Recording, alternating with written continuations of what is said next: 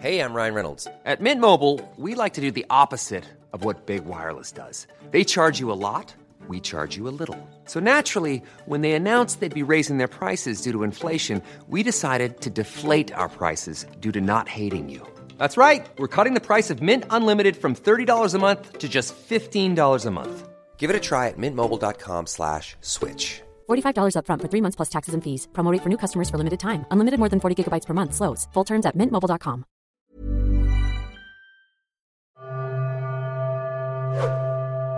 Magandang gabi po, Sir Jupiter.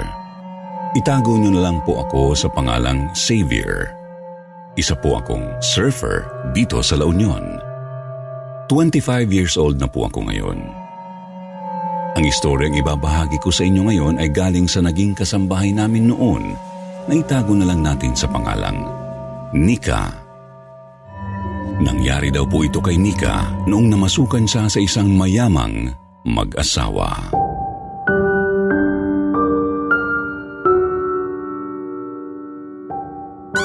Honey, I'm home. Nandito na yung bago nating kasambahay, honey. Sinundo ko na siya sa bus station sa bayan. Ano nga ulit yung pangalan mo? Nicolasa Lanuza po. Nicolasa? Nika na lang po, sir. Christian, pero Chris na lang ang tawag mo sa akin.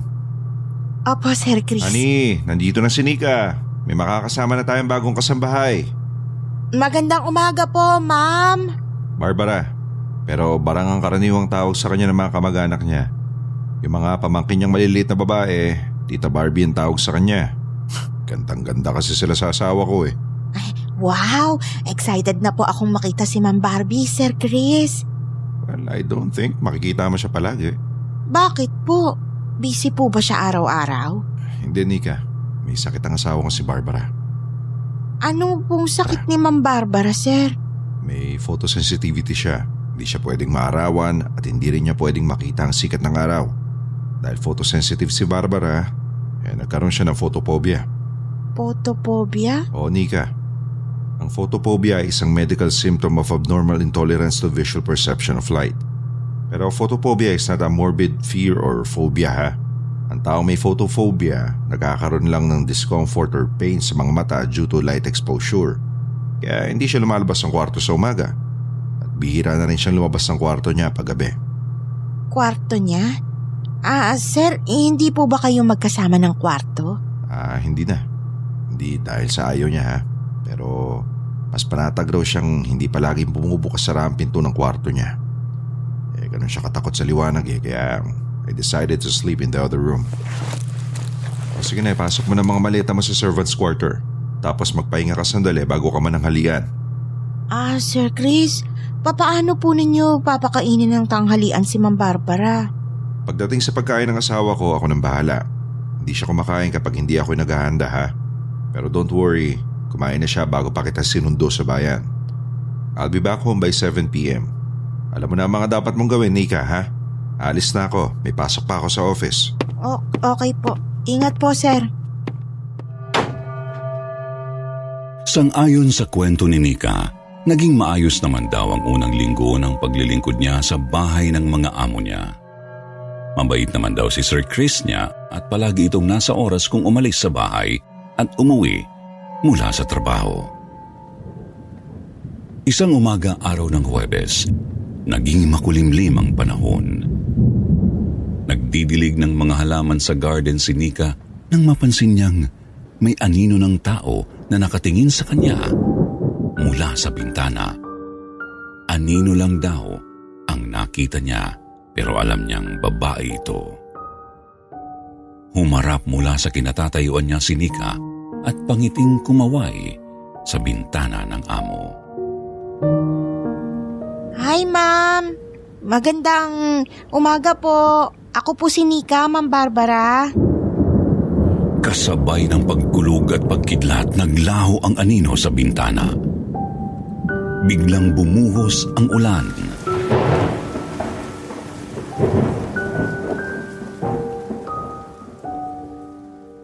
Nang gabing yun, hindi pa rin tumitila ang ulan. Kinausap ni Sir Chris si Nika sa pagkainan habang tinatapos nito ang pagkain niya. Natapos mo ba yung pinapagawa ko sa Nika? Opo, sir. Naagiwan ko na po yung basement. Naglampaso na rin po ako doon. Itiniklop ko na po ng maayos yung mga damit ni Ma'am Barbara. Ang gaganda po ng mga damit niya sa basement. Mahilig po ba siyang mag-shopping dati? Nginitian lang daw siya ni Sir Chris. Tinitigan siya nito bago kinausap. Ah, eh nakita mo yung isang shopping bag na dala ko? Opo.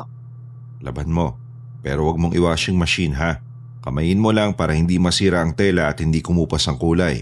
Naku, bumili po kayo ng mga bagong damit para kay ma'am. Matutuwa po siya. Sigurado. Kanina umaga parang gusto niya ngang lumabas ng kwarto niya eh. Paano mo nasabi? Matagal po siyang nakadungaw mula sa bintana ng kwarto niya. Pinapanood po ako na magdilig ng mga halaman ninyo. Biglang ibinagsak ni Chris ang babasaging plato sa sahig na marmol. Basag, nagkapira-piraso ito. Gulat na gulat si Nika nang sugurin ni Chris si Barbara sa loob ng kwarto nito. Bakit mo ginawa yun? Bakit ka sumilip sa bintana? Gusto mong mapahamak? May sakit ka na nga, gusto mo pang lumala. Hindi ka makausap ng matino, eh, Barbara. Tanga ka ba? Hindi ka nila pwedeng makita. Hindi ka pwedeng lumabas ng kwarto, okay? Hindi ka pwedeng lumabas ng bahay na ito. Naintindihan mo? Ha? Aray! Nasasaktan ako! Ma'am? Ma'am Barbara? Humiga ka dito sa kama. Humiga ka. Saan ka pupunta? Halika dito. Ayoko na! Umuwi na ako sa amin. Ano ba? Aray! Hindi. Bitawan mo ako! Dito ka lang habang buhay. Hindi ka makakaalis. Ayoko na! Hindi nakatulog si Nika ng gabing yun. Nung gabing lang yun niya narinig ang boses ng amo niyang babae. Minsan niya na nga lang raw marinig ang boses nito sa tonong nasasaktan pa. Hindi siya pinatulog ng mga mahihinang iyak at ungot ng amo niya. Kahit sa loob raw ng servant's quarter, naririnig niya pa rin ang boses ni Barbara. Nang sumunod na araw, tahimik na nag-almusal si Chris. Mugturaw ang mga mata nito habang naghahanda ng almusal para kay Barbara. Nasaan ang keso, Nika? Eto po, Sir Chris. Paborito niya kasi yung pandesal na may palamang keso. Gusto niyo po ba ako na ang maghatid ng almusal sa kwarto ni ma'am? Hindi! Pakialamera! Asikasuin mo ang ibang gawain sa bahay na to. Akin lang ang asawa ko! Napakunot na uraw si Nika sa mga sinabi ng amo niyang lalaki. Nagmamadali raw itong nagpasok ng pagkain sa kwarto ni Barbara at pagkatapos ng 20 minutos ay inilabas ang tray na dala nito na ubus na ang mga pagkain. Hindi sa pinansin nito hanggang sa lumabas ng bahay, sumakay sa kotse at pumasok sa opisina. Mabilis na nag-imis ng pinag-almusalan si Nika at dinala ang mga hugasin sa kusina nang makarinig siya ng isang babaeng umiiyak.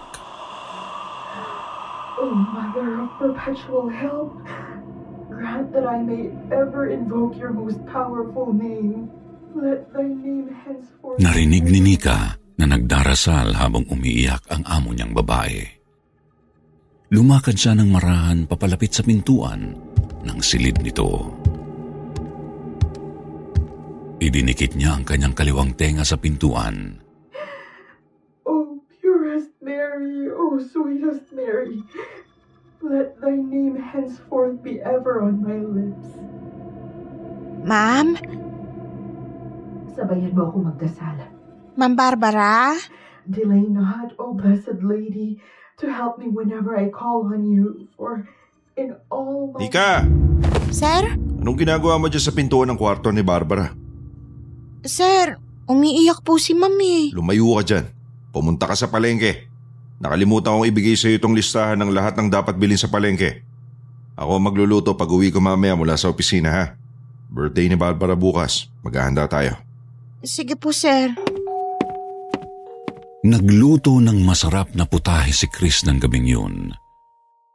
Nagpabili siya ng mga pata ng baboy, lamang loob ng baka at mga manok. Hindi raw nagpatulong si Chris kay Nika sa pagluluto.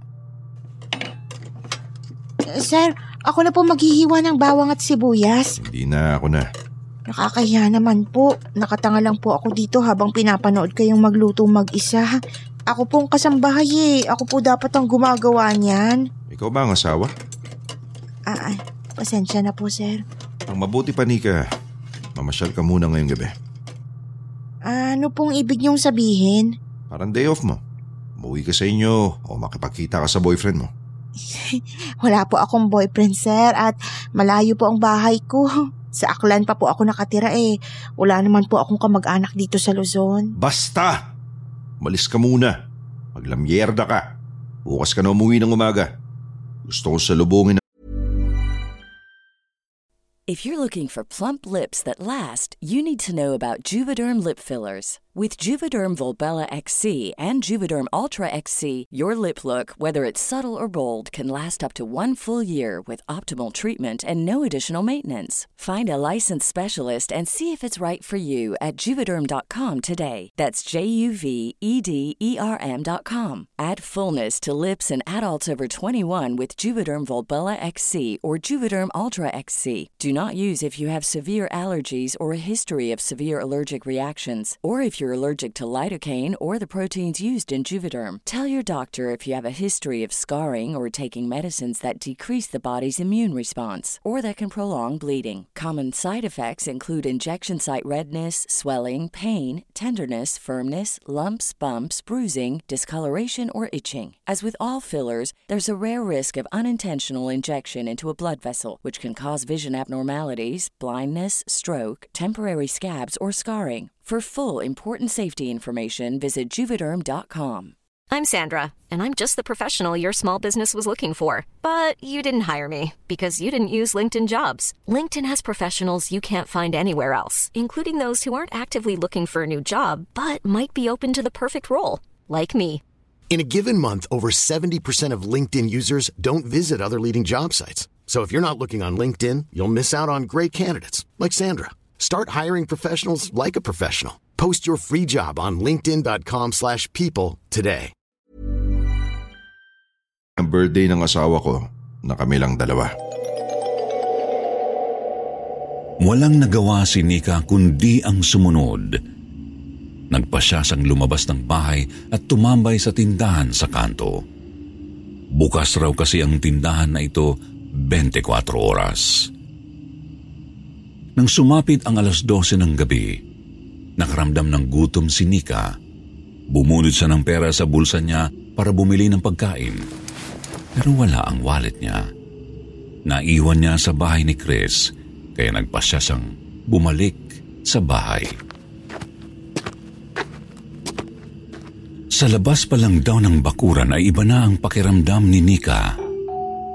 Madilim raw ang buong kabahayan. Tumingin siya sa mga kapitbahay at sa poste ng kuryente.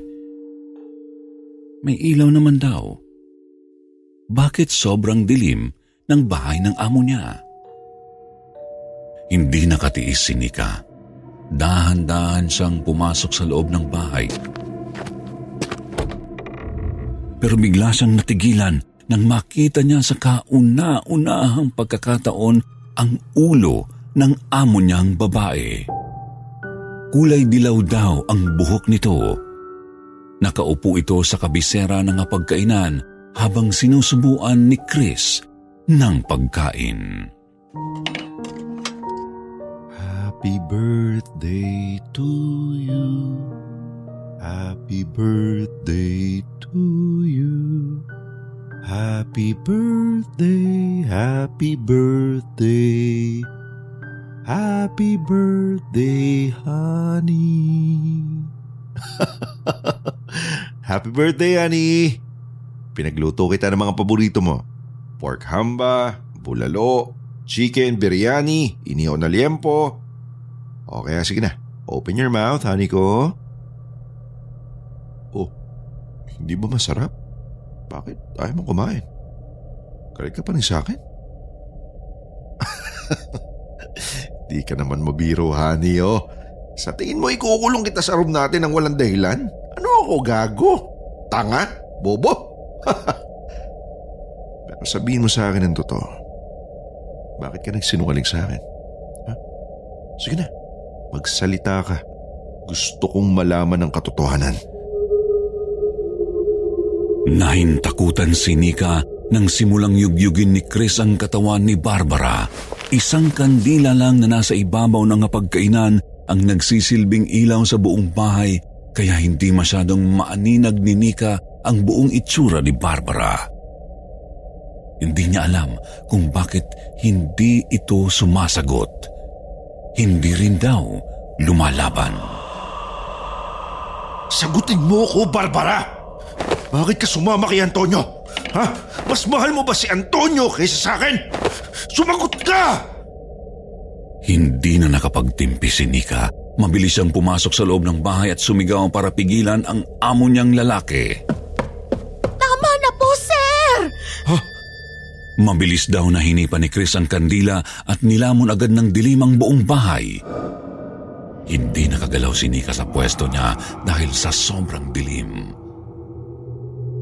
Narinig niya na lang na tumakbo papasok ng kwarto si Chris at mabilis na isinara ang pinto nito. Hindi siya nakagalaw, lalo na nang may bumulong sa kanyang tenga. Isang boses na napakalalim ng pinanggalingan.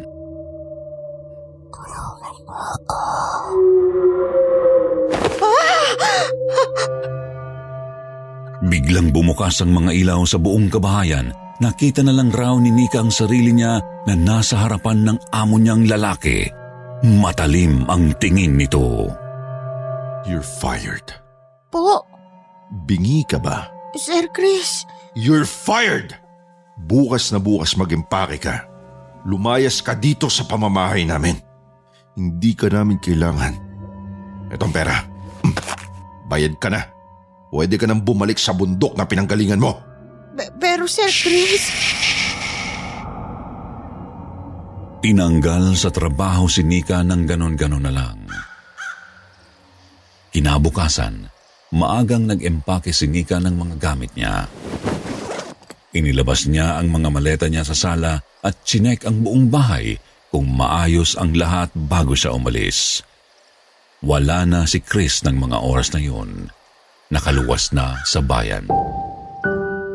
Hindi inaasahang napako ang tingin ni Nika sa pintuan ng kwarto ni Barbara.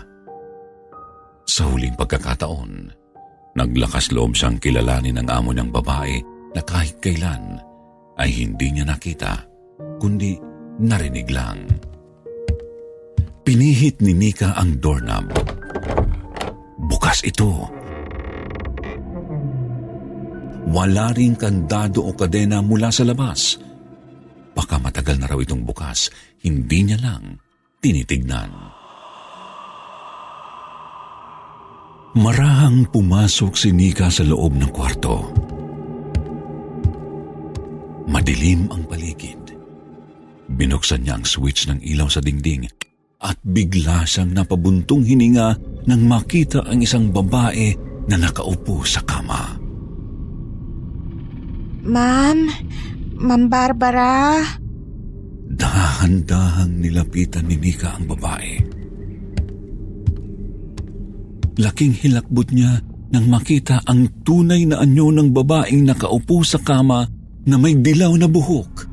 Isa itong manikin. Ikinala ni Nika ang mga mata niya sa loob ng silid, ngunit walang ibang taong laman ito kundi ang manikin. Tinitigan ni Nika ang mga mata ng manikin, pati na rin ang kulay chok na kulay ng balat nito.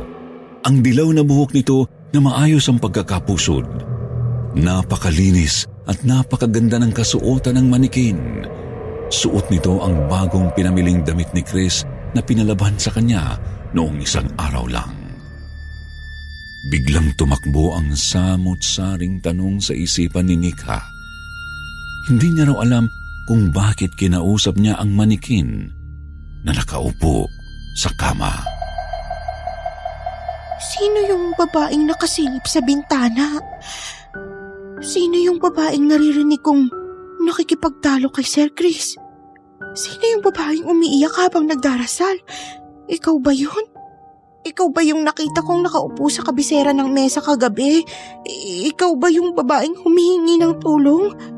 Pero manikin ka lang. Isang manikin.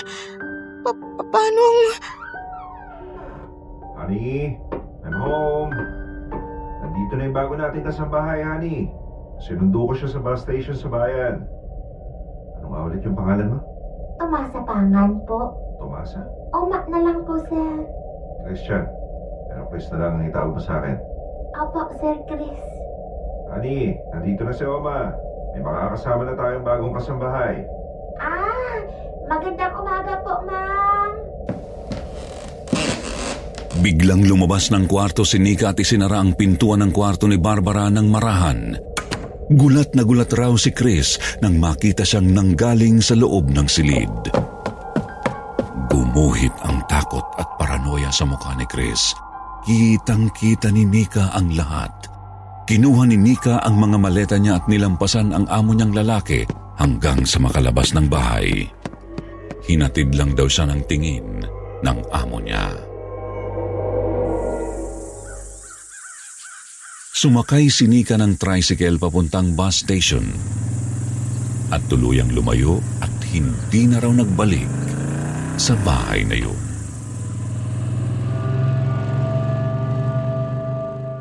Hanggang ngayon, naging isang malupit na palaisipan para kay Nika ang nangyari sa kanya. Hindi niya alam kung baliw ba ang amo niyang si Chris o sadyang may Barbara na asawang babae na nakatago sa loob ng silid na yon. Isang Barbara na kailangang matagpuan. Hindi niya pa rin daw makalimutan ang lungkot na nakaguhit sa mga mata ng manikin. Para raw may buhay ito. Hindi niya lalo makalimutan ang palahaw ng iyak ni Barbara at ang paghingi ng tulong nito. Maraming tanong, ngunit walang konkretong kasagutan. Sana po'y inyong nagustuhan ang kwentong ibinahagi ko sa inyo ngayong gabi. Hanggang dito na lang, Sir Jupiter, at good luck po sa channel ninyo. God bless.